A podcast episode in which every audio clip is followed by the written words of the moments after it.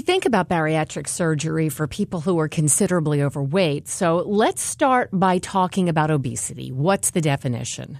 You know, when I usually do my little PowerPoint slide, I show these really big demographics that the CDC puts out. So they're kind of the leading expert on quantifying that. So obesity has a couple ways to describe it. Now, we deal mainly with morbid obesity, which is where the surgery kind of come, part comes in. And for morbid obesity, we define it as a person being about 100 pounds over their ideal body weight, or in specific CDC terms, that if your body mass index is 40 or above, or if it's 35 and above with illnesses that go with obesity. Now, BMI stands for body mass index. That's a measure of your height versus your weight, and again, it gives us a number of, uh, you know, we're able to compare how large a person is or how small a person is, more or less. So, how many of us are considered obese? Well, that is the part that's growing because if you look back at the CDC slides of obesity and now just getting to obesity, which is a BMI of 30 and above, the CDC kind of started tracking that at least back in 1985, and most states at most had a 10 to 14 percent, you know, incidence of that or prevalence, I should say. I guess people all across the boards.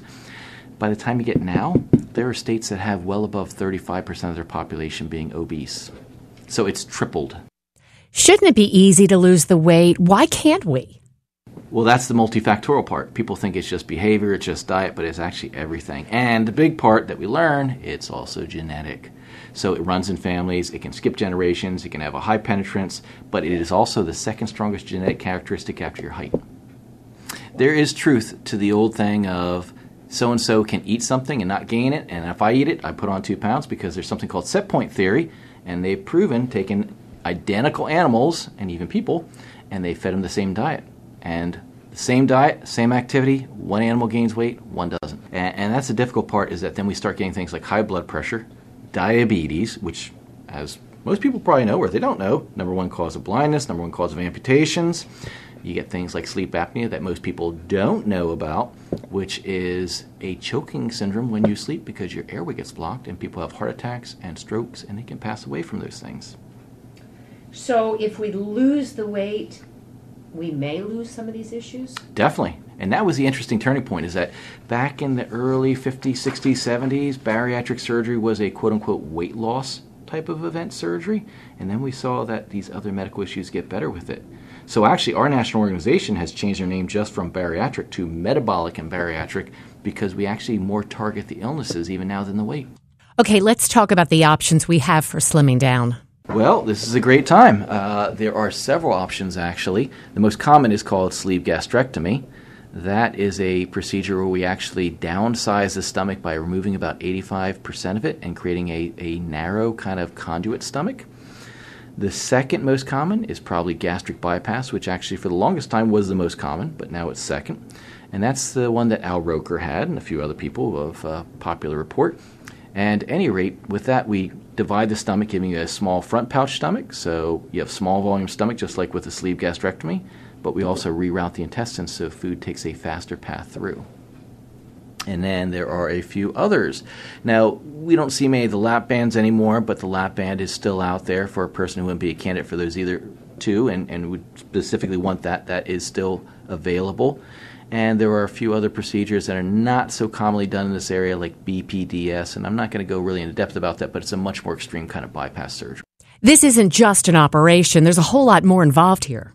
The fallacy early on was that these procedures were just standalone events, and we've learned that it's more of a program that really makes these so successful.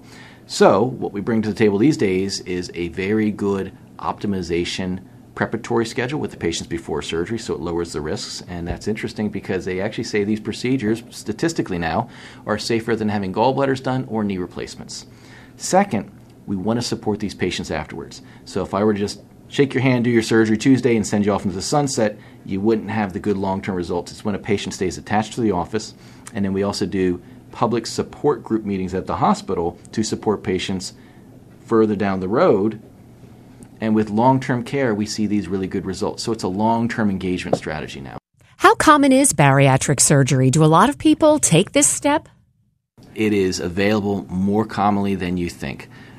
About 10, 15, 20 years ago, insurances really didn't cover this. Nowadays, most insurances do, and especially Medicare, Medicaid programs. The, the federal government has realized that when you are morbidly obese, you actually do cost more money to the system. Not only does it decrease your quality of life, but you know the government's about dollars, unfortunately.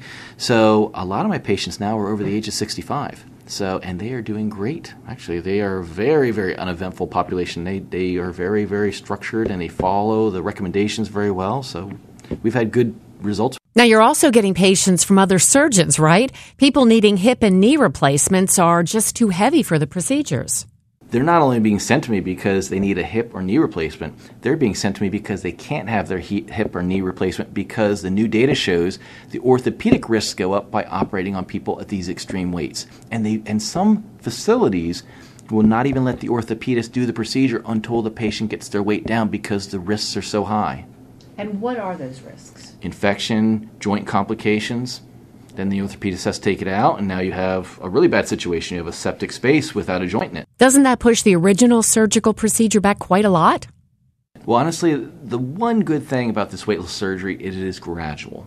So we don't see an extreme event happen. And sometimes that's a misconception. If you get one procedure versus another, they're really fast. They're actually all designed to be a little gradual. So it may not be exactly on the timeline of when you want to get your hip replaced, but within two years you will have lost the weight. That's going to make your orthopedist happy. And the other side of it is that we see the pain that comes with those orthopedic problems decrease while you're losing the weight even before you have your replacement. Dr. Kreitz, thank you for giving us a lot to think about and a whole lot of good information.